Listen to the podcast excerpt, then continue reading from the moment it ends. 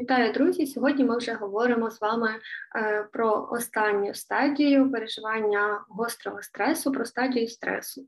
Так, я не помилилася, не тавтологія. Останньою стадією переживання гострого стресу є стресова стадія або стадія резистентності. Сьогодні ми з вами будемо говорити про три так, е, одразу речі, які пов'язані з нею, скільки може тривати ця стадія стресу. А далі е, те, як можуть виглядати симптоми, ознаки цієї стадії, і яким чином ми можемо допомогти людині впоратися з своїми такими е, переживаннями стресовими, навіть якщо цією людиною є ми. А якщо ви вважаєте, що е, наші відео є корисними для вас, то, будь ласка, не забувайте ставити лайки під відео для того, щоб YouTube також знав, що ці відео корисні для вас. Тож продовжуємо і, власне, почнемо з першого моменту з першого питання стресова стадія і її тривалість.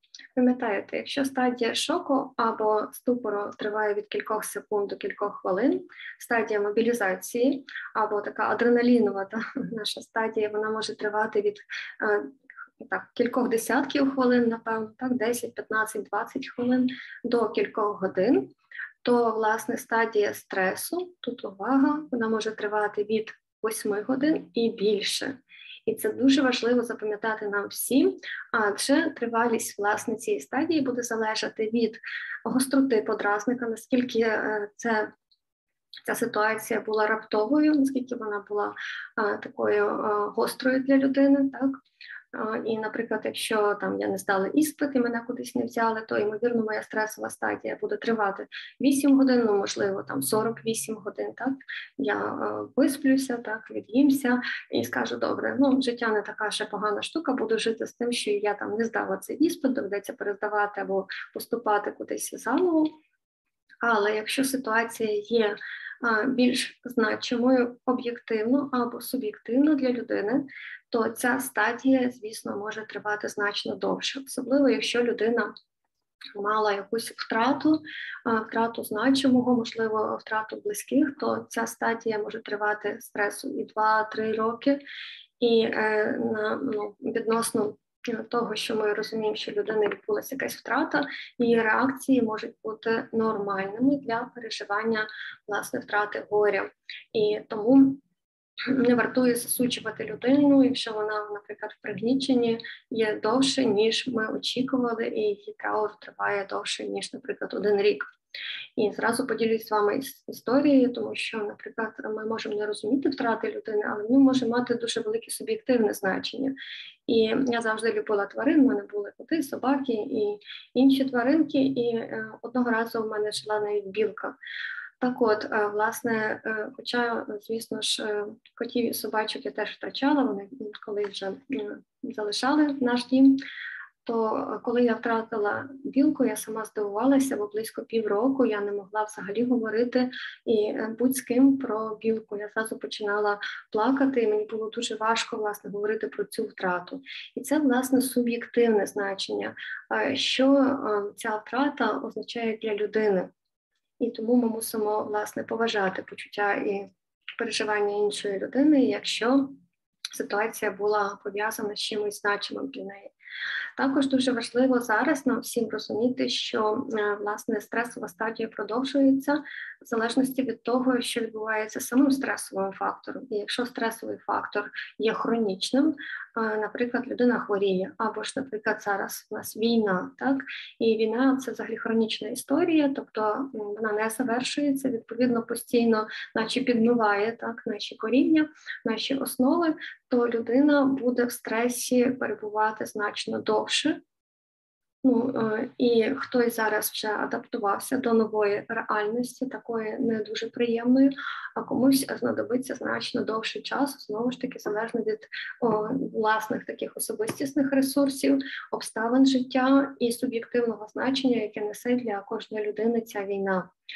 Тому пам'ятайте, що зараз ми всі, наче обпечені цією війною, і в залежності від величини, від площини цього такого е, опіку, так, внутрішнього такого опіку, який ми не завжди бачимо, ми можемо спостерігати такі якісь такі незвичні, несподівані реакції для нас від наших близьких знайомих. І я про це постійно, до речі, чую через те, що ситуація ж теж змінилася, і ми не знаємо, хто як зреагує на неї. І, власне, які ж можуть бути ці реакції? Справді реакції можуть бути абсолютно різні, і вони будуть власне відрізнятися такою підвищеною емоційністю, або ми бачимо, що людина більше емоціонує, або що вона більш напружена. І це означає вже, що людина є в стресі такому некорисному стресі, стресі напруження, дистресі. І найчастіше реакції це може бути, наприклад, депресивний стан. Так, людина переживає пригнічення. А також люди можуть ставати е, такими більш реактивними, роздратованими, як я кажу, зараз всі на нервах.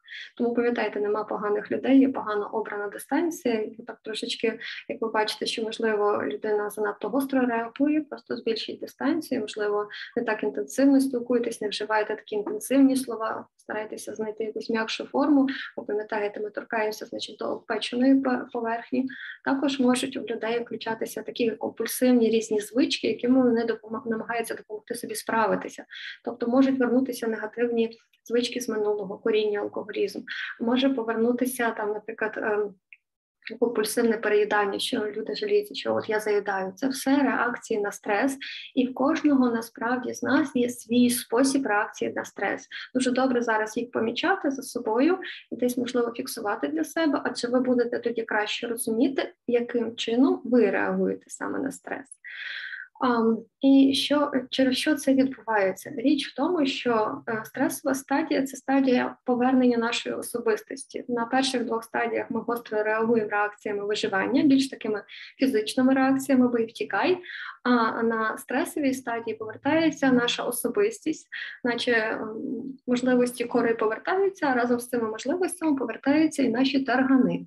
Так і тому, власне, люди проявляють не завжди свої найкращі якості, і це схоже з тим, якщо хтось має дітей, або сам пам'ятає, як він був дитиною, що коли дитинка хворіє, в неї температура, вона дуже в'яла, і вона ми хочемо їй допомогти, бо їй дуже важко. Потім дитина там їй важко спати, в неї забитий носик, вона е, плаче, і ми знову ж таки хочемо їй допомогти, бо їй важко. Потім вона, начебто, одужує, в неї нема насмерку, в неї нема температури, вона починає бавитись, і паралельно вона стає якою так, вона стає дуже вредною.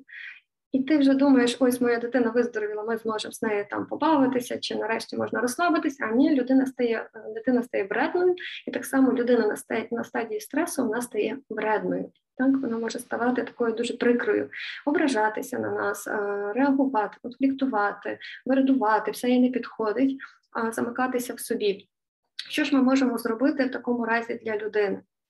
Е, перш за все пам'ятати, що найбільш ефективною е, такою допомогою визнано власне все ж таки підтримуючий стосунок, і тут найважче зрозуміти те, що нам потрібно бути таким е, в ролі такого, начебто, доброго священника, і зайняти неосудливо, безоцінкову позицію і не повчати людину, як жити. Насправді, навіть якщо вона говорить про життя, вона говорить, щоб виговоритися, не знайти рішення швидше за все. Тому на цій стадії ми використовуємо активне слухання. Активне слухання це коли я слухаю, і е, знаєте, як я жартую, що психолога не допускає до власної практики, поки він не навчиться говорити угу, 150 різних способів. Так? Угу. І це якраз є активне слухання, тому що ми з одної сторони маємо дати людині можливість проговорити свої емоції, почуття, відчути себе прийнятою і почутою, а з другої сторони, щоб людина розуміла, що ми її слухаємо, а не вона говорить до стінки. І е, що я рекомендую, це навчитися власне е, ну, допомагати людині, власне, використовуючи е, таку техніку, дайте людині. Три рази можливість проговорити ту ситуацію чи те переживання, яке зараз з нею відбувається, і після того більшість людей я вам це обіцяю, вони будуть вже в такому, якби якби більш вільному від своїх емоцій е, стані. Це доводять дослідження, про які я можливо розкажу в якісь своїх наступних п'яти хвилинах. А поки що, власне, запам'ятаєте техніку трьох раз, і теж, якщо вам важко, візьміть і виговоріться три рази. Знайдіть людину, яка вас вислухає, або три рази пропишіть е, те, що викликає ваші переживання на папері. А поки що дбайте про себе, дбайте про важливе і слава Україні.